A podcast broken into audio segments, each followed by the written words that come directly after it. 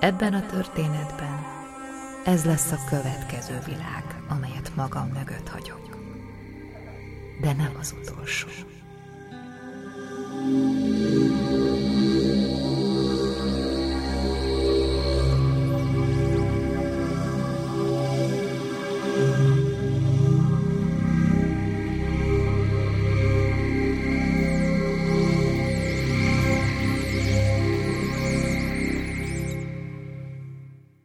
Huckleberryről való távozásom története, mint minden valamire való történet, egy kecskével kezdődik. Az asszisztensem Savitri Guntupáli fel se nézett a könyvéből, amikor visszatértem az ebédszünetről. Egy kecske van az irodájában, mondta a nő. Hm, azt hittem, már bepermeteztük az irodát ellenük. Erre felnézett a könyvéből, ami felért egy győzelemmel. Magával hozta a csengelpett testvéreket is. A francba, fakadtam ki. Az utolsó testvérpárt, akik annyit maragottak, mint a csengelpett testvérek, Káinnak és Ábelnek hívták, és a végén legalább az egyikük dűlőre vitte a dolgot. Azt hittem, megmondtam már magának, hogy ne engedje be kettejüket az irodámba, amikor távol vagyok. Sosem mondta, állította Savitri. Akkor mától parancs. És ha mondta volna, folytatta a könyvét letéve Savitri, akkor is abba a hitbe ringatja magát, hogy a csengelpetek hallgatnak rám, pedig egyik sem. Áftáb rontott be először kecskéstől, Niszi meg rögtön utána. Még csak rám se néztek. Nem akarok csengelpetékkel szenvedni. Most ettem. Szávitri lehajolt az íróasztal mellé, megfogta a szemetest, és feltette az asztala tetejére. Ha egy mód van rá, most hányjon, Szavitrival jó pár évvel ezelőtt találkoztam, amikor még a gyarmati véderő képviseletében a gyarmatokat jártam, és ott terjesztettem a jó hírnevüket, ahova csak küldtek. A Huckleberry kolónián Ujgóa községben Szavitri felállt, és a Gyarmati Szövetség imperialista és totalitárius rezsimje fogaskerekének nevezett. Rögtön megkedveltem. Amikor leszereltem a gyarmati véderőtől, úgy döntöttem, Ujgóán telepszem le. Felajánlották, hogy legyek a községi békebíró. El is vállaltam a megbízást, és az első munkanapomon nem kis meglepetésemre Szavitriba botlottam, aki kijelentette nekem, hogy akár tetszik, akár nem, ő már pedig az asszisztensem lesz. Emlékeztessen rá, miért is vállalta el az állást? Szóltam Szavitrinak a szemetes fölött. Pusztán perverzióból. Fog hányni, vagy sem? Szerintem lent tartom, feleltem. Megfogta a szemetest, és visszatette a helyére, majd felkapta a könyvet, hogy folytassa, ahol abba hagyta. Támadt egy ötletem. Hé, Szávitri, akarja az állásomat? Hogyne, mondta a nő, és kinyitotta a könyvet. Neki is látok, amint végzett csengelpetékkel. Köszönetem. Szavitri mordult egyet, aztán visszatért irodalmi kalandozásaihoz. Erőt vettem magamon, és beléptem az irodámba. A szoba közepén álló kecske aranyos volt. Az asztalom előtti két székben ülő csengelpeték már kevésbé. Öftab, biccentettem a bátynak. Niszim, bólintottam az öccsének. És barátom, üdvözöltem a kecskét. Leültem. Miben segíthetek ma délután? Adhatna rá engedélyt, hogy lelőjem a bátyámat, Peri békebíró, fogott bele Niszim. Nem vagyok biztos abban, hogy ez beletartozik a munkaköri leírásomba, meg egyébként is egy kicsit drasztikusnak hat. Miért nem mondja el inkább, hogy mi a baj? Nisszim a bátyjára mutatott. Ez az átkozott ellopta a magomat. E elnézést, kérdeztem vissza. A magomat, mondta Nisszim. Kérdezze csak meg, le sem tagadhatná. Pislantottam egyet, és áftáphoz fordultam. A testvére magját lopta el. Hát igaz, áftáb? Bocsásson meg az öcsémnek, mondta Aftab, ahogy maga is tudja, hisztérikus egy természet. Úgy érti, az egyik kecskéje áttévett a legelőjéről az enyémre, megtermékenyítette ezt az anyát, és most azt állítja, hogy elloptam a bak ondóját. Nem akármilyen bakét, mondta Nisszim, hanem prábátét, a díjnyertes bakomét. Jó pénzért szoktam beüzetni, és Aftab spórolni akart, úgyhogy ellopta a magomat. Az prábát magja te tökkel ütött, torkolta le Aftab és nem az én hibám, hogy hagyod annyira tönkre menni a kerítésedet, hogy a bakod átjuthatott az én földemre. Na, ez aztán jó duma, kiáltott fel Nisszim. Békebíró úr, én megmondom magának, a kerítés drótját elvágták, Prabatot pedig átcsalogatták a földjére. Rémeket látsz, mondta Aftab. És ha még igaz is lenne, pedig nem. Mi van akkor? Visszakaptad a drágalátos prevatod. Neked meg ott van a vemhes anyakecskéd, kontrázott Nissim. Egy ki nem fizetett vemhesség, amit nem is engedélyeztem, ez vegytiszta lopás, semmi más, és ez neked nem elég, még tönkre is akarsz tenni. Te meg miről beszélsz? méltatlankodott Aftab. Egy új bakot akarsz elletni, fordult felém Nissim, és a kecskére mutatott, ami Aftab székét kóstolgatta. Ne is tagad, ez a legjobb anyakecském. Ha Prabáttal pároztatod, neked is lesz bakod, akivel majd hágathatsz. Majd hozzám szólt. Bele akar göpni a levesembe, kérdezze csak meg, békebíró úr, kérdezze meg, hogy mivel vemhes az anya. Visszanéztem Aftabra. Mivel vemhes az anya kecskéje Aftab? Úgy hozta a sors, hogy az egyik magzott hím. Vetessék el, követelte Nisztim. Nem a te kecskéd, mondta Aftab. Akkor ennyi mag ide, ha megszületik, foglalta le magának Nisztim. Az ellopott magért cserébe. Már megint ezzel jössz, mondta Aftab, és rám szegezte a tekintetét. Látja maga is, hogy mit ki nem kell bírnom, békebíró úr. Hagyja, hogy a kecskéi szabadon kószáljanak a nagyvilágba, se szó, se beszéd, hágjanak jobbra-balra, és aztán még a pocsék tenyész munkája után tőlem követel pénzt. Niszim teljesen kiborult. Felüvöltött, majd elkezdett kiabálni és vadul gesztikulálni, de Áftáp sem fogta vissza magát. A kecske közben odajött az asztalomhoz, és kíváncsian felnézett rám. Benyúltam az egyik fiókomba, és adtam neki belőle egy cukorkát.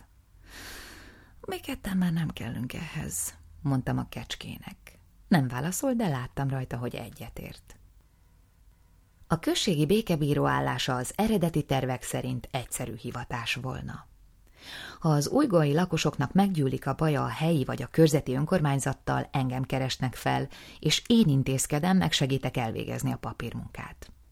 Igazából ez pontosan olyan állás, ami erre egy nagyrészt vidéki életmódra berendezkedő gyarmat mindennapjaiban egy egyébként fölösleges háborús hős termett. Eléggé közismert a fejesek közt ahhoz, hogy tudják, ha megjelenik az irodájukban, komolyan kell venni. A dolog azonban úgy állt, hogy pár hónap elteltével az újgoai lakosok minden egyéb problémájukat előbb-utóbb elém hozták. Nem akarjuk zavarni a hivatalos szerveket, mondta az egyik falulakó, amikor rákérdeztem, hogy hirtelen miért én lettem a tótum faktum, a mezőgazdasági gépektől elkezdve a házassági tanácsadásig mindenben. Mert könnyebb és gyorsabb, ha magához jövünk. Rohit Kulkárni, nyugó a kormányzója roppantól örült a kialakult helyzetnek, mivel így hozzám kerültek azok a gondok is, amelyekkel idáig őt zaklatták. Neki meg több szabad ideje maradt, hogy horgászon és a teaházban dominózzon. Általában az új kibővített békebírói munkaköröm teljesen megfelelt nekem. Jó volt másokon segíteni, és az is, hogy hallgattak a tanácsaimra. Azonban, amint az bármelyik hivatalnok tanúsíthatja, minden közösségben akad egy pár idegesítő alak, aki az idejük javarészében lefoglalja őket. Olygóában a csengelpett testvérek töltötték be ezt a szerepet. Senki sem tudta, hogy miért utálják ennyire egymást. Azt hittem, a szüleikkel van valami baj, de Badzsan és Nirál kedves emberek voltak, akik ugyanúgy értetlenül álltak az eset előtt, mint bárki más. Egyszerűen vannak, akik nem jönnek ki egymással, és legnagyobb bal szerencséjükre ezek ketten történetesen testvérek. Nem is lett volna annyira rossz a helyzet, ha nem egymás mellett vettek volna földterületet, mert így egyfolytában a másik tyúk szemére tapostak. A kinevezésem után nem sokkal azt javasoltam Aftabnak, akiről úgy véltem valamivel racionálisabb a másik csengelpetnél, hogy ugyan nézze már meg a falu túloldalán újonnan felparcellázott földet, hát ha a legtöbb gondja megoldódik, ha távolabb költözik Niszimtől. Ho, annak aztán örülne, mondta Aftab teljes igazsággal. Ezután felhagytam még a reményével is, hogy a dologról észszerű társalgást folytassak vele, és elfogadtam, hogy a karmám szerint időről időre el kell viselnem a felbőszült csengelpett testvérek látogatását. Rendben, mondtam lecsitítva az irítségtől sugárzó hisztiüket. Véleményem szerint nem számít, anyakecske őnagyságát hogyan hágták meg, szóval felejtsük is el. De abban egyetértenek, hogy Nissim bakja követte el a büntényt. Mindkét csengelpet bólintott. A kecske szerénységében csöndbe burkolózott. Jó, akkor mostantól üzleti kapcsolatra lépnek, mondtam. Aftab maga megtarthatja a gidát, amikor megszületik, és vállalhat fedeztetést, ha akarja. De az első hat alkalommal Nissim kapja a fedeztetési pénzt, és azután a fele mindig az öccsét illeti. Akkor az első hat alkalommal fogja és ingyen fedezteti, morogta Nissim. Ez esetben legyen a díja az első hat fedeztetés után fizetett összeg átlaga, javasoltam. Szóval, ha megpróbálja átverni magát, akkor saját magát is átvágja. És ez egy kisfalú Nissim. Nem fognak Aftadnál fedeztetni, ha azt hiszik, hogy egyedül azért vállalja mások jószágának a fedeztetését, hogy elvegye a maga kenyerét. Egy dolog a jó vásár, de senki sem akar rossz szomszéd lenni. És mi, ha nem akarok közös üzletbe bocsátkozni vele? kérdezte Aftab. Ha így áll a dolog, adj el a gidát Nissimnek, javasoltam. Nissim már szólásra nyitotta volna a száját. Igen, adja el, ismételtem meg, mielőtt még tiltakozhatott volna.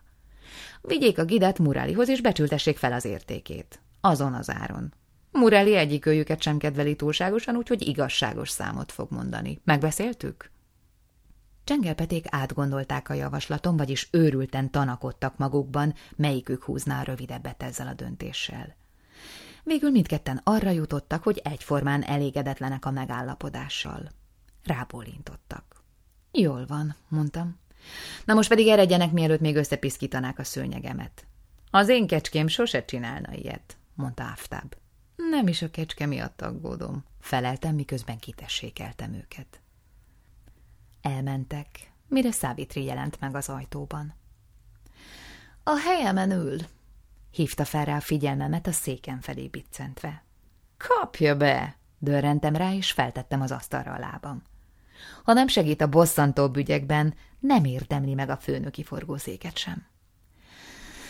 Ha így áll a dolog, akkor asszisztensként visszatérek alázatos szolgálatába, és szeretném tájékoztatni, hogy amíg csengelpetéket szórakoztatta, a csendbiztosunk hívta, mondta Savitri. Miért? tudakoltam. Nem mondta meg, jelentette ki Savitri. Letette a kagylót, maga is ismeri a csendbiztosunkat. Eléggé nyers. Szigorú, de igazságos, ez a mottója. Ha annyira fontos lenne, üzenetet hagyott volna, úgyhogy ráér, addig is jobb, ha megcsinálom az adminisztrációt. Maga nem szokott ezzel foglalkozni, mindig nekem adja ki. Kész van vele? Amiről tud, azzal igen. Akkor kiélvezem a vezetői rátermettségem gyümölcsét, és pihenek egy kicsit. Hálás vagyok, hogy nem hányta le az előbb a szemetest, mondta Szávitri, mert most lesz hova mennie az enyémnek. Mielőtt még egy találó riposztal odaszúrhattam volna neki, visszatért az asztalához. Az első közösen eltöltött hónap óta ez megy nálunk. Egy hónapba tellett, hogy megbékéljen a gondolattal, a katonaságnál leszolgált éveim ellenére nem vagyok a gyarmatosítók láncos kutyája. Vagy ha mégis, legalább egy józaneszű és humorérzékkel megáldott példány vagyok. Miután bebizonyosodott rólam, hogy a község felett nem óhajtok hegemonikus hatalmat gyakorolni, lenyugodott annyira, hogy elkezdjen cukkolni. Hét éve ez jellemzi a munkakapcsolatunkat, ami jó. Mivel az adminisztráció kész, és a falu összes ügyes bajos dolgát megoldottam, azt csináltam, amit az én pozíciómban ilyenkor szokás. Elszondítottam. Üdv a gyarmati békebírók nehéz és fáradtságos munkájának világában. Lehet, hogy máshol másképp mennek a dolgok. De ha így van, nem akarok tudni róla.